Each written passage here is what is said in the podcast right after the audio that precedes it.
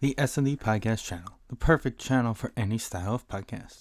We have all different pop culture style podcasts for all of your listening needs. If you would like to start a podcast, you can reach us at sndpodcast@gmail.com. We are always looking for new podcasts to add to our channel, and the topic could be anything you want. So contact us now. My name is Brian Pillman Jr., and you're listening to Jay's Week in Wrestling Podcast.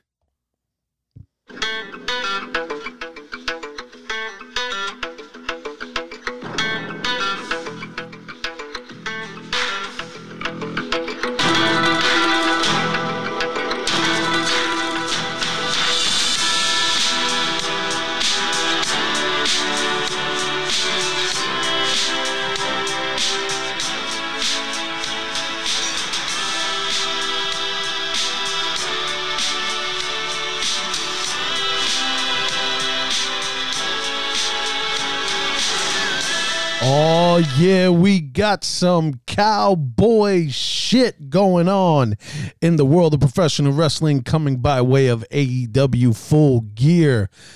This is the Jay's Week in Wrestling Podcast. This is episode 60, and this is the AEW Full Gear post show. I am your host. I am Jay, back at you, bringing you all the hits and misses when it comes to professional wrestling. And with that, Adam Page, Hangman Adam Page, is the new AEW World Heavyweight Champion, defeating the best bout machine, Kenny Omega. And let me tell you, in a cool match, it was, look, I was on the fence in the beginning when AEW first started, when the first heavyweight title match was Hangman Page and Chris Jericho, because in my brain I was like, okay, you want an established name, I guess, with your new championship, or do you want your future of your company, the young guy, someone you want to, you know, showcase as the new face of wrestling as your world champion? At the time, I thought it was right to put it on Chris Jericho, along with a lot of people. Some people thought it was okay. It would have been fine to put it on Hangman, and I wouldn't have hated it, but I think now Hangman is better than what he was 2 years ago. Obviously, he just had a child this past year, so his mindset might be a little bit different. However, I feel like this version of Hangman Page is better than the one that challenged Chris Jericho 2 years ago. I thought Full Gear, which this show, like I said, this is the Full Gear post show. This is going to be all about Full Gear.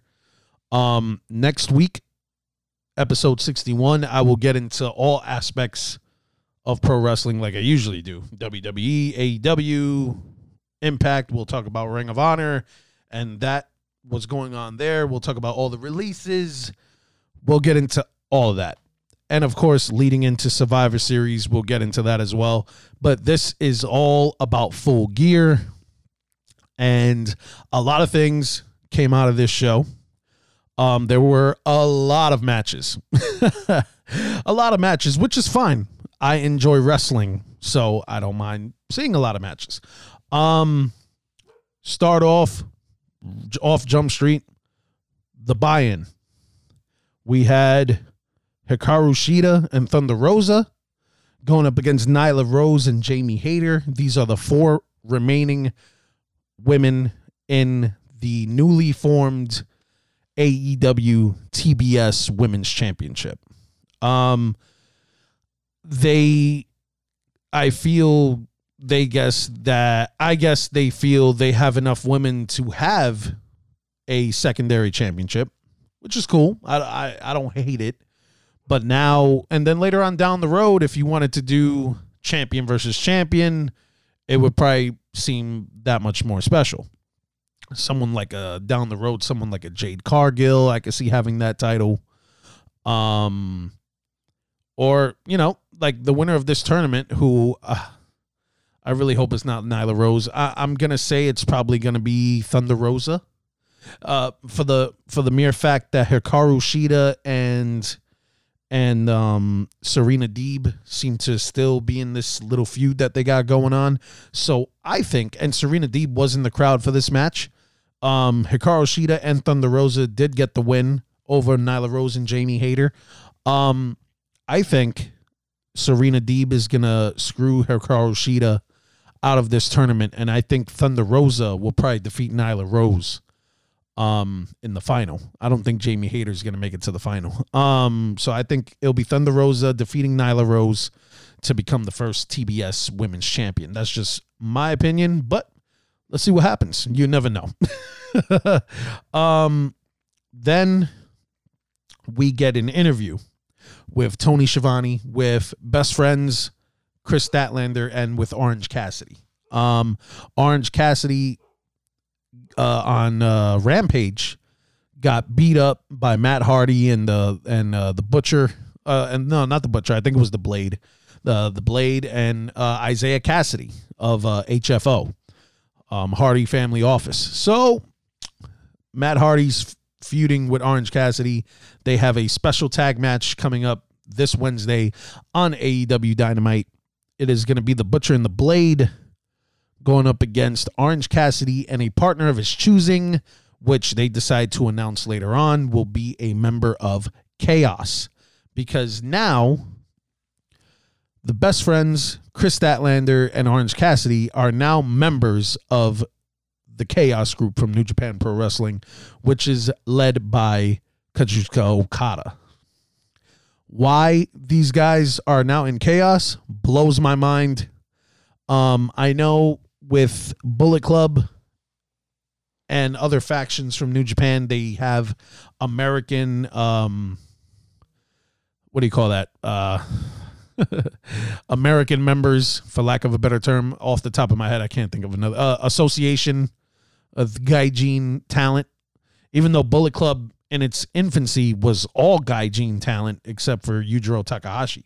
But with that being said, I know New Japan Pro Wrestling needs but they have representation from American wrestlers from different organizations to be in their groups. Like, look at Bullet Club right now in Impact Wrestling. You have Chris Bay representing them, and among other wrestlers representing other forms, you know, of each group. So Chaos now has the Best Friends and Orange Cassidy. Which, will these guys ever go to New Japan? Maybe they will. For a one-off, you know, special tag match or whatever. I don't know. I mean, I think Orange Cassidy would get popular in Japan, because depending on the crowd, because Japan, they like their goofy characters sometimes as well. As much as we know Japanese strong style wrestling as very hardcore, very hard hitting, and it is, but they also like their goofy characters at the same time.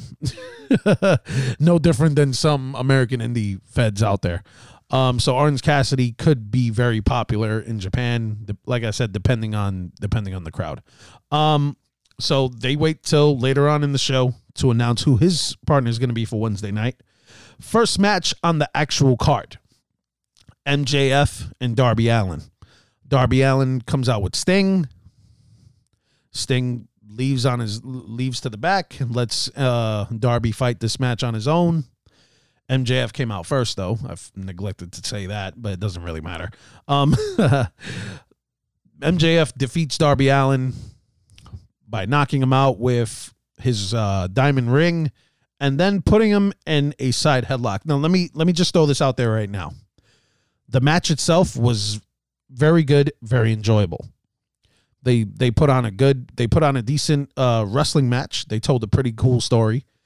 Wardlow and Sean Spears tried to interfere. Sting took them out with his baseball bat and some chair shots for Sean Spears. Then the end, which is what I just mentioned a couple of seconds ago, that MJF pinned him after knocking him out, but then he pinned him with a side headlock takeover. The whole story behind this side headlock takeover crap was MJF said that he will out wrestle the very unorthodox Darby Allin, and that he can pin him with a side headlock takeover. I wouldn't have minded if it didn't look bad the way it ended, because if you look at the side headlock takeover, especially the way MJF pinned him with, Darby's shoulder is off the ground by like a foot. It's like, if I'm a referee, I'm gonna be like, yo, bro, like, put him down a little bit. He pinned him with his shoulder off the mat. But whatever, I'm nitpicking. That's just whatever. They told the story they wanted to tell. It was a good match. I really don't have many complaints except for that. That's just the purest wrestling fan in me. Like, you pinned him with his shoulder off the ground. But whatever. But whatever the case, I'm pretty sure they're going to continue this feud. This is not the end. And I'm pretty sure Darby Allin is going to get his win back, whether it be in a couple of weeks or at the very next pay-per-view, if it's in a stipulation, probably a coffin match or whatever. And I'll tell you this, those coffin drops that he be doing on the apron, oh, God, how dangerous is that?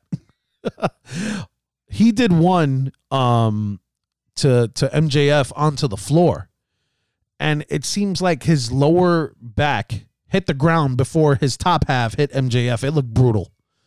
That kid is going to hurt himself one day. I'm pretty sure he has already, but hopefully, you know, hopefully he doesn't get seriously injured one day, because once you hurt your back, that shit is forever. You know what I mean? So, you know, once again, good opening match. No real complaints except for the, you know, ticky-tack little pity-pat finish that they did. But MJF gets the win, and they threw it out there that out of the four young pillars of AEW, which consist of MJF, Darby Allin, Jungle Boy, and Sammy Guevara, now after beating Darby Allin, MJF has defeated all three of them. So they had to throw that out there. So MJF has a win against all the three young pillars of AEW. Next, the Lucha Brothers defeated FTR to retain the AEW tag team titles. Now, the AAA tag team titles were not on the line to my knowledge. So FTR is still the AAA tag team champions, which is AAA, the biggest, besides CMLL, it's the oldest, biggest company in Mexico. So FTR still has those belts. But the Lucha Brothers get the win with an assist pile driver from onto, I think, Cash Wheeler. No, was it Cash? Yeah, I think it was Cash Wheeler. Good match. I mean, it wasn't the Lucha Brothers versus the Young Bucks, but this was a good wrestling match, no doubt about it. I think FTR, I don't know if they're underrated, but I just think not a lot of people mention them at a higher echelon of tag teams. FTR has had great matches with Tommaso Ciampa and Johnny Gargano. They've had great tag team matches. Obviously, I just mentioned Gargano, Ciampa, and NXT. They had great matches in NXT. They had great matches on Raw, great matches on SmackDown, great matches in AEW. These two guys are a great tag team. They have music now that is kind of similar to like the Midnight Express, which is pretty funny. Their music sounds terrible, but if you were a fan of the Midnight Express, you would probably enjoy that. And Tully Blanchard, I mean, shit. I mean, ever since coming to AEW, he's involved in a lot of this stuff. I mean, he be getting down and he be getting his hands dirty. Before AEW, I mean, Tully Blanchard, to my knowledge, hasn't done stuff in forever. Like, easily 2 decades. Where did they dust off Tully Blanchard to bring him out for this stuff? The man's a Hall of Famer. He's a legend, but yo, he's up there in age, man. He's kind of skinny. You know, I mean, I guess he's in good shape, but, you know, and he was managing Sean Spears. Now he seems to be exclusively, I mean, they're the pinnacle, but I you know, he's been with FTR a lot more than he's been with Sean Spears. But yeah, I enjoy FTR a lot. I think, you know, they're going to have more tag matches, obviously, because they have the Mexican tag team championship. But yeah, good match. Another good match. So you figure the first 2 matches, very good so far. Bryan Danielson defeated Miro in the finals of the world title tournament, #1 contender tournament. Now, Bryan Danielson is the #1 contender for the AEW championship, which is very interesting considering Hangman Page is the champion. Now you got 2 baby faces. If Kenny Omega was still champion, and I'm sidetracking, but if Kenny Omega was still champion and Danielson won this, then I'll be like, all right, it looks like they're going to put the title on Danielson. Adam Page won and Miro lost. So, it's not like Miro got the upset win over Danielson, which I wouldn't consider an upset. Miro's a badass monster right now. If Miro would have won and Hangman Page wins anyway, then be like, all right, we got a heel and a baby face. Boom, there we go. But now we got two baby faces. And we got Bryan Danielson eventually going to go against Hangman Page, and which should be very, very interesting how they booked that. So this match was very good. Bryan Danielson hit Miro with what seems to be his weakness, which is a DDT. Who knew? I mean, all this time, apparently, all you got to do is DDT this man. You know, but Eddie Kingston tried it. He couldn't get the job done against Miro. I mean, Sammy Guevara did it, and he beat him for the TNT Championship. I guess the long history of neck injuries. Apparently, all you got to do is DDT this man, and you have you got his kryptonite. So after a nice long good fight, you know, where it seemed that Danielson would probably get his first loss, and I knew Danielson was going to win because they kind of gave it away during the countdown. During the countdown show to Full Gear, Bryan Danielson said he has never defeated Miro. Whenever something like that is said, that means they're going to win. It's like, okay, they're throwing that Easter egg out at you. I never defeated this man before in my whole career. He has always beaten me. He has always had my number until now. They're telling you what's going to happen. So Bryan Danielson hits a DDT off the top rope, and Miro is knocked out. I think Bryan went for like a guillotine, but he was knocked out. So Bryan knocks him out. He's the new #1 contender. And like I said, we'll see how they book this, because now you have babyface and a guy who just defeated the evil Kenny Omega to become the world champion. Now you got everyone's like flavor of the month. I call Bryan the flavor of the month because he came in during the last pay-per-view, and you know, he's on this winning streak and blah, blah, blah. But Bryan Danielson is no flavor of the month anywhere. Bryan Danielson is great. But now you have the new champion against the new #1 contender. What do you do? But we'll cross that bridge when we get there.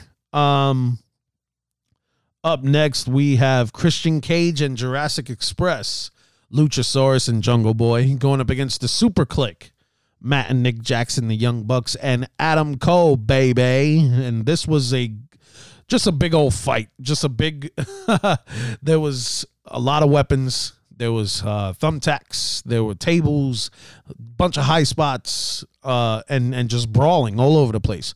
You had Luchasaurus doing shooting star presses off of the stage. You had concertos. You had all sorts of stuff. With Christian and the Jurassic Express getting the win here. I was thinking to myself, I was going for the Young Bucks and Adam Cole because I didn't think they would give Christian and Jurassic Express the win. Now, the way it ended, it didn't end the feud between Jungle Boy and Adam Cole because Jungle Boy didn't beat Adam Cole. Jungle Boy defeated Nick Jackson, if I remember correctly. He hit him with the concerto. He didn't hit Adam Cole with the concerto. So I think this little feud between Jungle Boy and Adam Cole is going to continue. I think they're going to have singles matches. And maybe we'll get a Young Bucks versus Christian and Luchasaurus match or something like that. Who knows?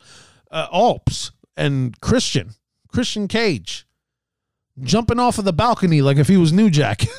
I mean, he got caught by like three people, so it worked fine. But a lot of high spots for old man Christian over here. I'm excited to see. I'm happy for Christian.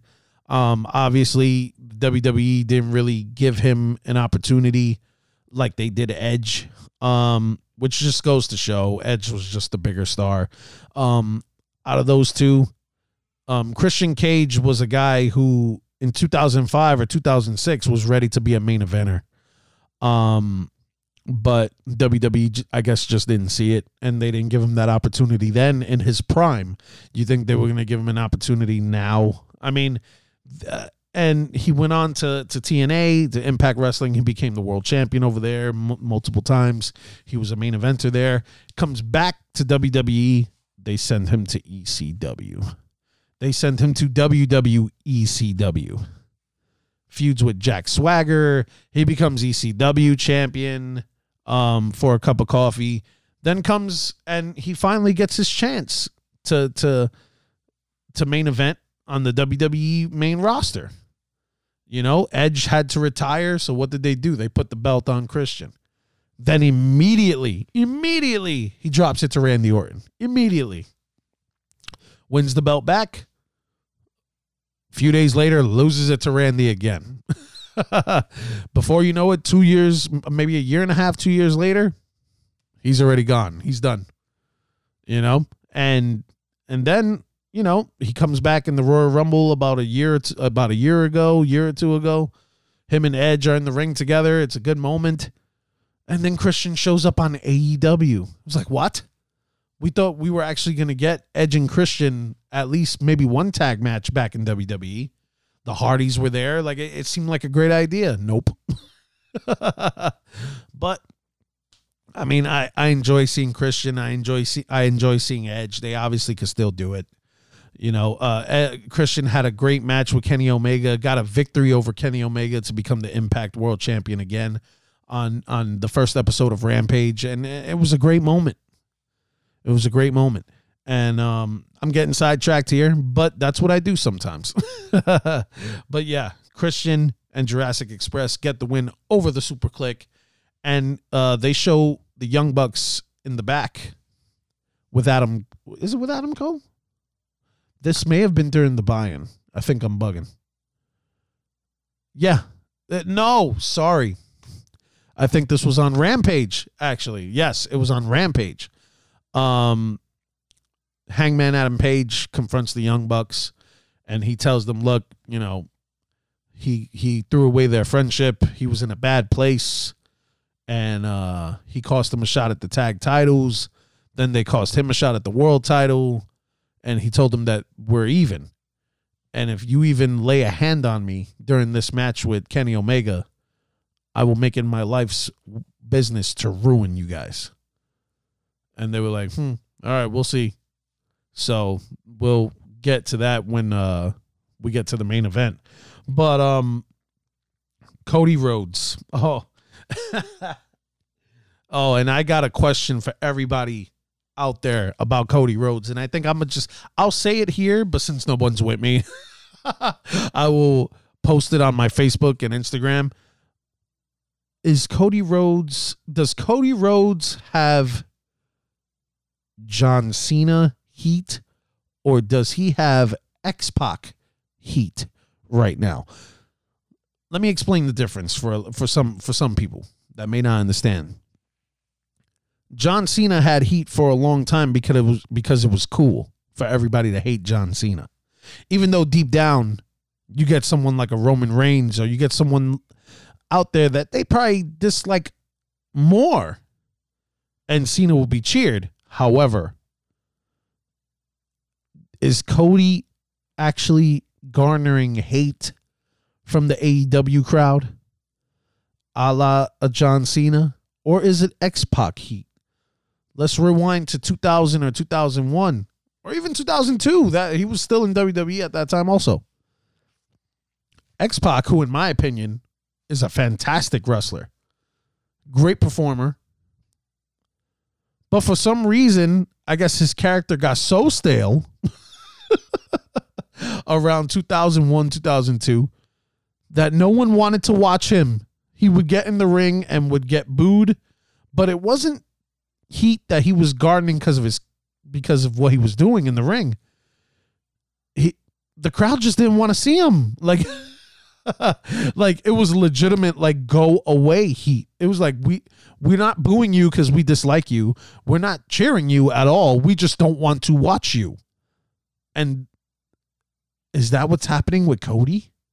This is a guy who's one of the main talk about the main pillars of the young guys in AEW, this guy was one of the reasons why AEW exists in the first place. Cody, the Bucks, Kenny, Hangman Adam Page, Chris Jericho, and Tony Khan. Those are the guys that made AEW. But there's something up here.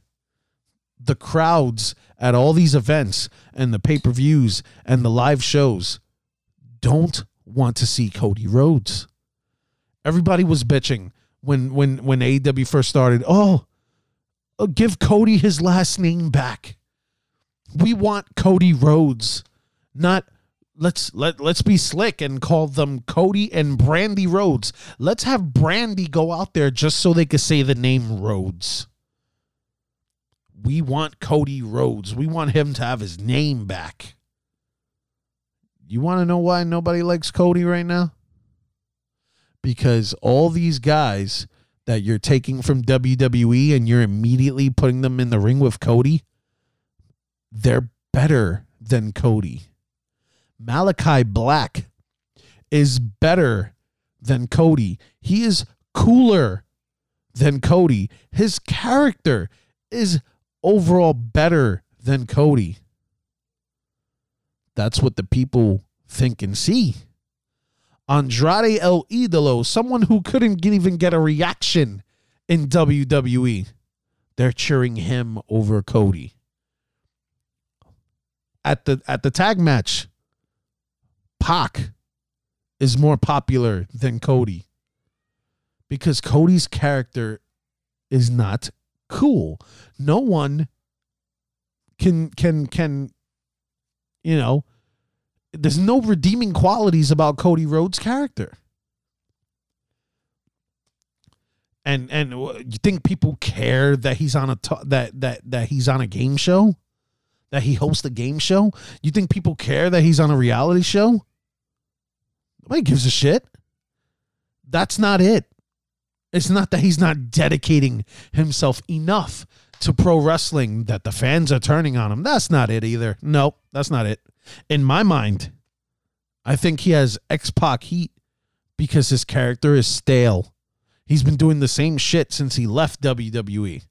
Let's rewind. When he left WWE, he went to Ring of Honor. He went to Impact Wrestling. He went to New Japan Pro Wrestling. He went to PWG for a cup of coffee, for a couple matches. And right now, he is the exact same character that he was then. And what was that? He's been out of WWE for what? 8 years? How long has he been out of WWE? A little while now. He's been the exact same character. Nothing has changed about him. Kenny Omega went from junior heavyweight to the cleaner to the best bout machine. At least there's been an evolution there. Hangman Adam Page went from ROH Young Boy to Bullet Club member to Hangman, to Hangman Adam Page, cowboy shit. Okay. There's a change in there. A lot of these guys, Pac, he went from Neville, little Mighty Mouse superhero gimmick, to an angry little man who's a vicious little guy in WWE when he turned heel, to now he's just a bastard. And people appreciate that. He's a mean little bastard. Yeah, that's cool. And he can still do the flips. He hits hard and all that stuff. There's a change there. Tommy End was just a Muay Thai kickboxer. Now he's a demonic force of nature who will knock your head off. And his character changed. It got darker after a while. Andrade is pretty much the same guy. He just went from La Sombra to Andrade to damn, what was that name? Stupid name that they gave him. Whatever. Not the point. I forget what they named him in NXT. He was Andrade something. Cien Almas. There we go.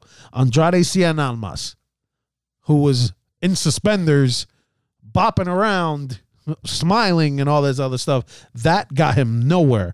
And then he just turned into Andrade, serious character, could go, hits hard, can do the Lucha Libre style, bigger guy. He had Zelina Vega with him. Now he's the idol, Andrade El Ídolo. He's pretty much the same character, just boosted up a little bit. Still cooler than the American Nightmare, Cody Rhodes. Hulk Hogan got stale. They started booing him in the early 90s. They booed him in WCW. They booed him in his prime in WWE against Jake the Snake Roberts, who was a heel, which is why they never gave Jake the Snake Roberts a title shot, because they were afraid that this new up-and-coming character that people were getting behind would cheer. They would cheer him over Hogan, the superhero. They cheered the Ultimate Warrior when he beat Hulk Hogan. They cheered The Undertaker when he beat Hulk Hogan in Survivor Series of 91. They cheered Yokozuna when he beat Hulk Hogan in King of the Ring. They cheered Ric Flair, who was older, but he was the WCW guy. When things get stale, people notice. Cody Rhodes has been stale as old chips for a long, long time. And he's trying to do his best John Cena impression by saying he's not going to turn heel. He's going to continue the way that he's going, and the fans are just going to love him. At the pay-per-view, he gave his little weightlifting belt to a young man who was in a wheelchair in the audience. Cool move. I'm sure he's a wonderful man. I'm not taking anything away from him as a father, a new father, as a husband to Brandy. I'm not taking anything away. I'm sure the American Dream, Dusty Rhodes, treated him very well and brought him up very well. His character sucks. His character is stale, which is why I see a change coming. Hollywood Hogan style. I see a change coming in Cody Rhodes. And I could eventually see Cody Rhodes screwing Adam Page out of that world title, which will lead into a feud down the road with Cody and Bryan Danielson. But that's a whole nother scenario. I just made that up in my brain and I can see it happening. However, Cody Rhodes is very stale. He and Pac got the win. Pac got the win, by the way. And I can see Cody turning on Pac really soon and those two having his first feud with Pac as a heel. Damn, that was a long rant about Cody Rhodes, but you know what? I felt it was necessary. CM Punk and Eddie Kingston. Loved it. I loved it. Listen, I like Eddie Kingston. There's something about him that I just like. Eddie Kingston is from New York. I'm from New York. Maybe it's a New York thing, but I've always loved those type of gangster type characters that don't give a shit, ain't scared of nobody, I'll fight you, whatever. I like that. That's why I like him. I like Moxley. I used to like Conan. I used to like Ray Ray. Those type of characters I like.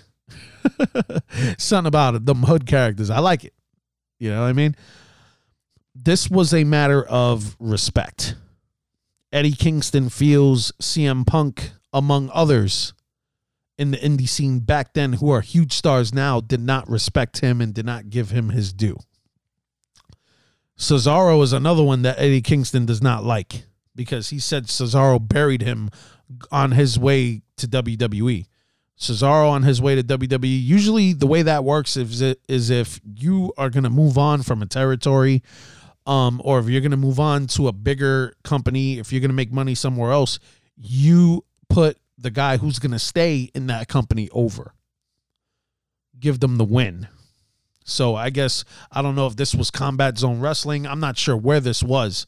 Ring of Honor, I don't know where. But wherever they were, or Chikara, or whatever it is, Cesaro did not put Eddie Kingston over, and he has hated Cesaro ever since.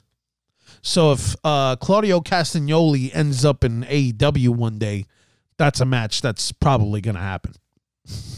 And it's probably going to be similar to this one. Eddie Kingston said CM Punk, Samoa Joe, Danielson, among others, didn't give him the respect that he deserved.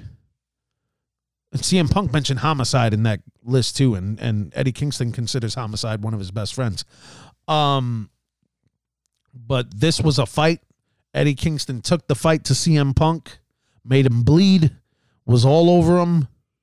I mean, at the end of the day, CM Punk got the win with a very nice go to sleep, and wanted to shake Eddie Kingston's hand at the end, and Eddie Kingston pretty much flipped him off and walked away. And CM Punk just laughed inside of the ring. This was a matter of respect. I feel this was similar to Undertaker Jeff Hardy, where they're both veterans. I mean, shit, they've both been in the business pretty much around the same time, but Punk a little bit earlier than Kingston, but he got Punk's respect and he didn't want it. So they might have another match after this. Who knows if this may lead to Punk versus Moxley when Moxley comes back from his rehab. Who knows? But Eddie Kingston and Punk put on a great fight. Good match. Very enjoyable. This whole card was enjoyable. The whole card was very enjoyable. Very good. Up next, honestly, I thought it would have been better than what it was, but it was a good ending. The ending that everybody wanted, they got. The Inner Circle in a street fight against Men of the Year and American Top Team.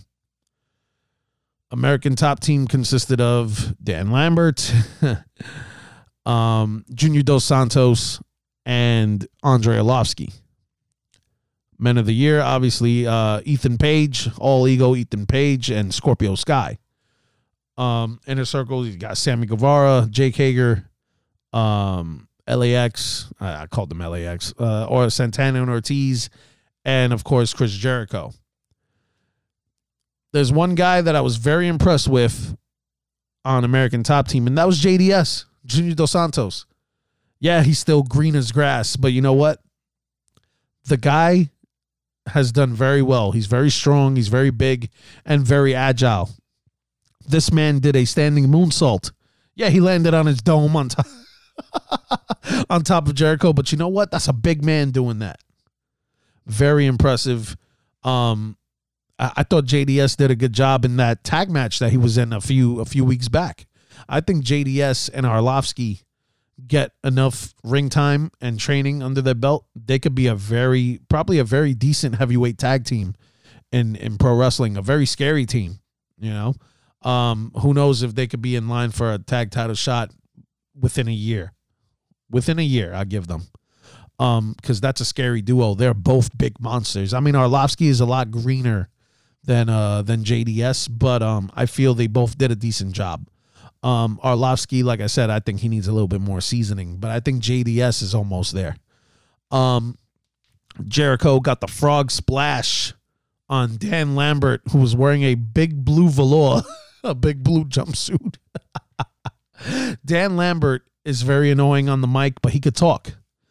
He kind of reminds me of a watered down version of Pat McAfee. I think he tries to be that way, but they tried this American Top Team thing in Impact a few years ago. It's not as successful as it is here in AEW, because a lot less people watch Impact. But at the time, you had Bobby Lashley and you had a couple of the guys from American Top Team. I don't know if it was the same guys that they are now that they have in AEW, but this is not the first time Dan Lambert has been in a wrestling ring. This is not the first time he's been on a microphone in the ring. This is not the first time he's been in a match. Like I said, he's done this before. So he knew kind of what he was doing. But at the same time, he had, you know, everybody got the finish that they wanted. And that's Dan Lambert getting beat. He took shots with kendo sticks. He took a frog splash from a much bigger Chris Jericho right now. So I give credit to Dan Lambert. He took some punishment in this pay-per-view. So good for him. But yeah, the Inner Circle gets the win. Jericho gets the pin on Dan Lambert. Everybody goes home happy. Now, before the main event, which we already know the outcome, but we'll talk about it anyway, Orange Cassidy and his little crew made their announcement. Orange Cassidy's going to bring the Stone Pitbull Tomohiro Ishii from New Japan Pro Wrestling to be his tag team partner to go against Butcher and the Blade. That is significant because if the Butcher and the Blade, if the Pinnacle, is it the Pinnacle? No. If the Hardy Family Office jumps Tomohiro Ishii and Orange Cassidy and leaves all these guys laying, who's to say Tomohiro Ishii doesn't bring the boss, doesn't bring the man, doesn't bring Okada to AEW? That's what this is going to do. It's just this open door policy. And I'm going to get into the open door policy next because there's another guy who made his debut last night that I'm going to bring up right now. But we're going to see very soon Kazuchika Okada in AEW. That's going to be very interesting. And I'll mention Okada. Now let's bring up the first new entry into the open door policy that they have here in AEW. And this coincides with Ring of Honor because I'm going to talk about Ring of Honor on my next episode when I get into everything else pro wrestling, but this has a little to do with it. Ring of Honor is revamping. And after their big major final battle pay-per-view in December, they're going to be on a hiatus till about April or May. And then they're going to relaunch then with a whole new version of Ring of Honor. But they also, since then, because they want their guys to make money and have jobs, released all of their wrestlers. So a total revamping. No one knew who was going to go where, who was going to sign who. Obviously, WWE, I'm sure, is interested in some of these guys. Impact, New Japan, AEW. Nobody knew when or who was going to be first. Tony Schiavone's on the stage. He announces a brand new superstar coming to AEW. He says this young man has held titles all over the world. Jay Lethal is now All Elite. So Jay Lethal comes out. He has random pomp and circumstance, Randy Macho Man Savage style music playing. And he says, you know, he's ready to start a new chapter here in AEW. And why not just start right off the bat and challenge Sammy Guevara for the TNT Championship?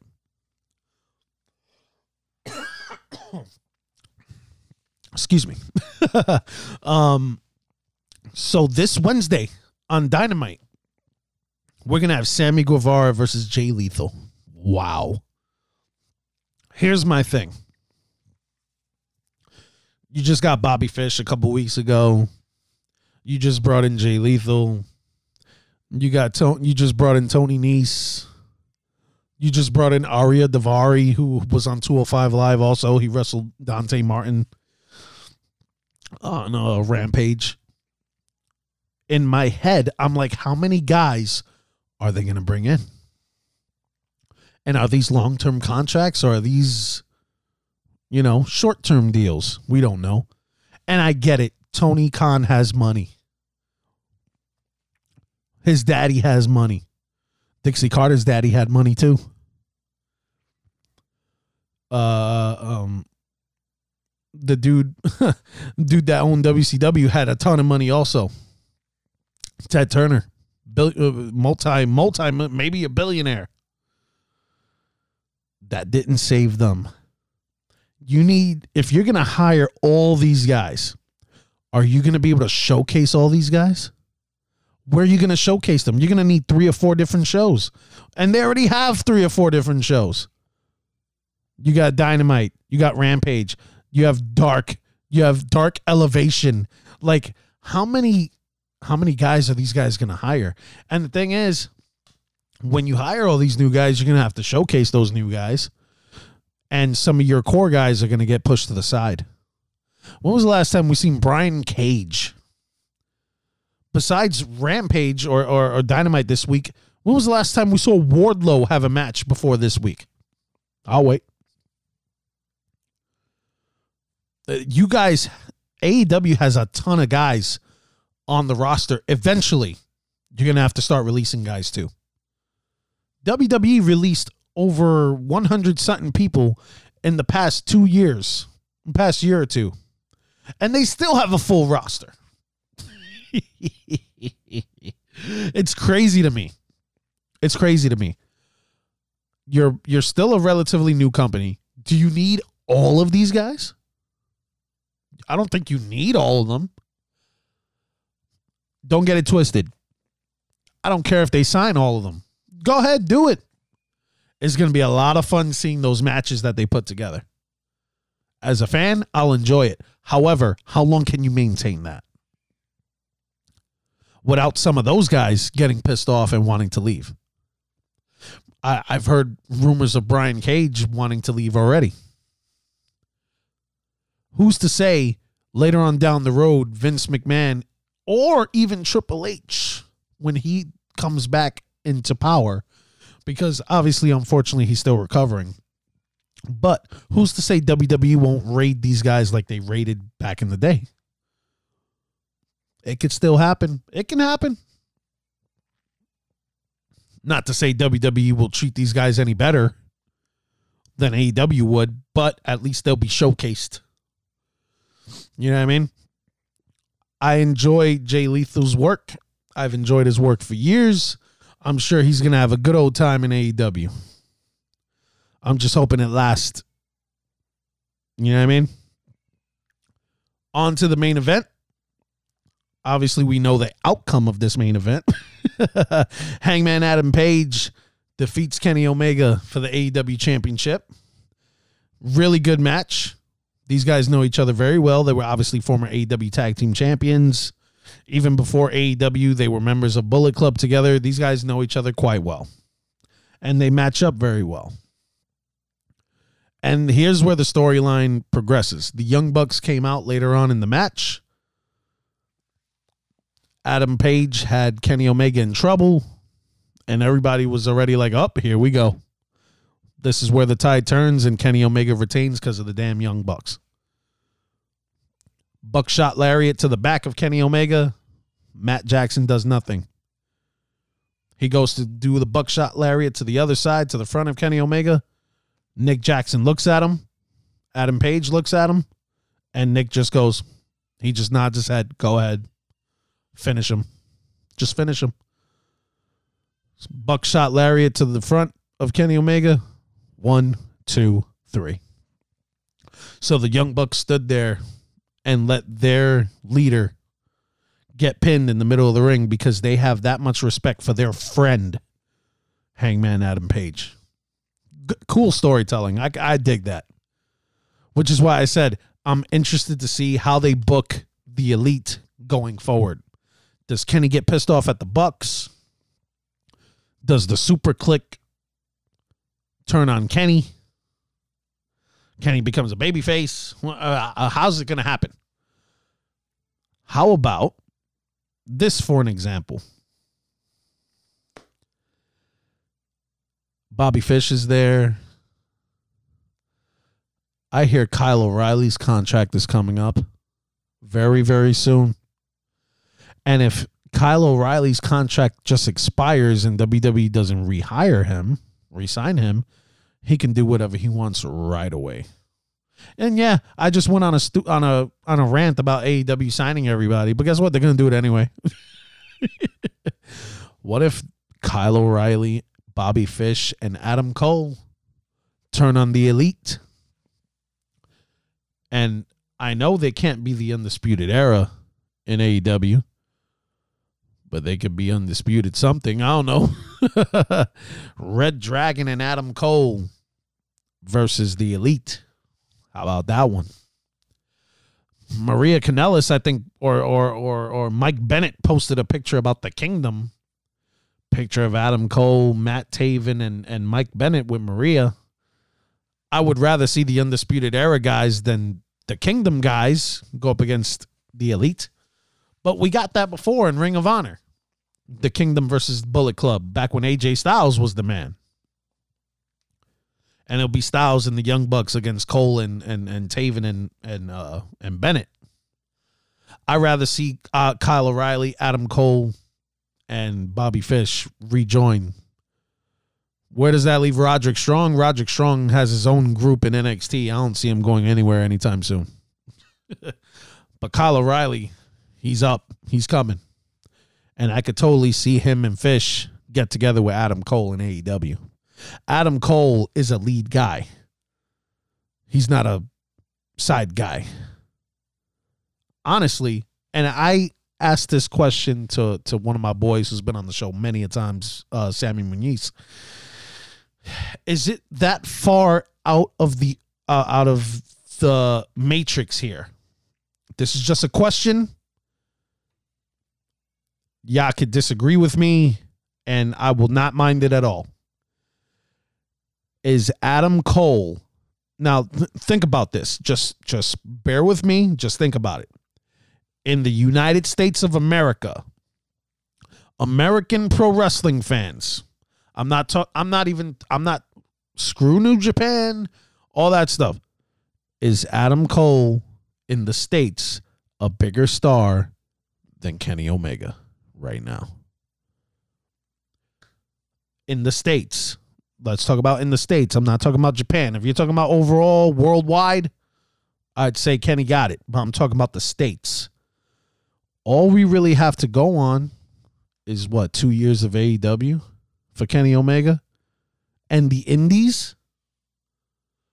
When you compare that to Adam Cole, who's been on TV for years already, NXT, you know, he was in Ring of Honor, doing all this other stuff. PWG, all the Indies himself, all this other stuff.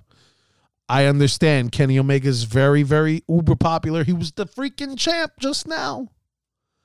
But it's just a question. In the United States right now, is Adam Cole a bigger star than Kenny Omega? I think I'm going to put that on my social media too, just to see the backlash that I'll get. It'll be fun. For everybody calling me crazy. So I got two questions I'm going to put on my social media today. Is Cody Rhodes have go away heat or John Cena heat? And is Adam Cole, who's the bigger star in the States, Adam Cole or Kenny Omega? Yep. Those are the two questions that I'm going to post on my social media today. So yeah, I think this was a cool pay-per-view, very enjoyable. And, you know, we'll see how they do the booking down the road after this. We'll see how it goes, and I'll be firmly intrigued and, you know, in tune to see what's happening. You know what I mean?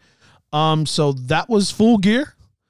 That was the card, and that was the outcomes. And like I said, enjoyable card, very good, very decent show. And like I said, this was episode 60 of the Jay's Week in Wrestling podcast. I will be back this coming week to preview Survivor Series and to get into everything else, all the news in professional wrestling and all of my opinions, because that's what this is. This is an opinion show. And with that being said, I have a lot of stuff going down. I recorded this past week episode 4 of Nightmares on J Street. I recorded with my... And I announced it on that show, and I'm announcing it here too. My new co-host permanently for that show, and I'm honored to say it, is my dad. He is the one that got me into everything that I like, and he is just as knowledgeable as me with everything that I like. So it's going to be a cool, fun time. And the next show that we do for Nightmares on J Street will be the original Texas Chainsaw Massacre from 1974. So that's pretty cool. Can't wait to do that. And to close out, last night, as you all probably noticed, a lot of the wrestlers were tributing Eddie Guerrero. Chris Jericho with the frog splash. Nyla Rose hit a frog splash, and she's obviously managed by Vicky Guerrero. Last night, because the paper was last night, I'm recording early Sunday morning, was the anniversary of the death of Eddie Guerrero when he died in 2005. So listen, man, I'm not going to get into a big rant or a big thing here talking to Eddie, but real quick, I was a huge fan of Eddie Guerrero, loved his work. ECW, WCW, WWE. He had a short, tiny little run in Ring of Honor when he first got let go from WWE before he got brought back. He was such a ring general. His character metamorphosized from a heel to a tweener. His lie, cheating, and stealing got him over with the crowd. You know, with his feuds with Rey Mysterio over Dominic Mysterio when he was a little boy. Just legendary stuff. Great matches with Dean Malenko, Chris Jericho, Rey, Chris Benoit, who he obviously had a huge influence over in terms of his life. Just anybody. He beat Brock Lesnar for the WWE Championship, and the whole crowd just went nuts and ate it all up. Main evented WrestleMania 20 with Kurt Angle. Good match. And just when it seemed like he was going to get back in the title picture, he passed away. He was feuding with Batista, and he was going to get a title shot, and he passed away. Unfortunate. He was clean. He was in great shape. He found God. Like, he was a born again Christian. Him and Shawn Michaels used to read Bible and pray and stuff like that. It's just unfortunate that all the years of abusing your body it took its toll on him. Unfortunately, we lost him way too soon, and hope he continues to rest in peace. Continued condolences to Vicky and the family, and you know they've obviously done big things after Eddie's death, and I know the wrestling business has taken care of Vicky and Shawl and the family. So continued rest in peace to Eddie Guerrero. Viva la raza. Lie, cheating, and stealing. And once again, this was episode 60 of the Jay's Week in Wrestling podcast. I want to thank everybody for listening. Obviously, catch all the shows on the S&D podcast channel. You can catch the S&D podcast channel anywhere you get your podcast from, but the best place to get it is sndblog.com, as well as johnnypodcaster.com. that is my website where you can get all my shows. But however, if you want to hear other fantastic programming, you will hit up the sndblog.com. Thank everybody for listening. I will be back next week for episode 61 of the Jay's Week in Wrestling podcast, and possibly episode 5 of Nightmares on J Street. Thank you, everybody, for listening. Enjoy the rest of your weekend. Catch y'all next time. Viva la raza! I lie, I cheat, I steal. I lie, I cheat, I steal. Yo, mamacita, I got that passion. It's lasting long, looks mujeres. Fall in love with that Latin charm. 1 woman isn't enough, amigo. Siempre cogiendo más mujeres porque soy Latino. And I'm tougher than tough, calling your bluff, cause I lie, I cheat. I lie, I cheat, I steal. I don't care if you don't like me. Everybody wants to fight me. You feel it, babe? Oye, lo claro, I ain't the one you wanna meet. Hay nada más caliente. I'm too hot for you.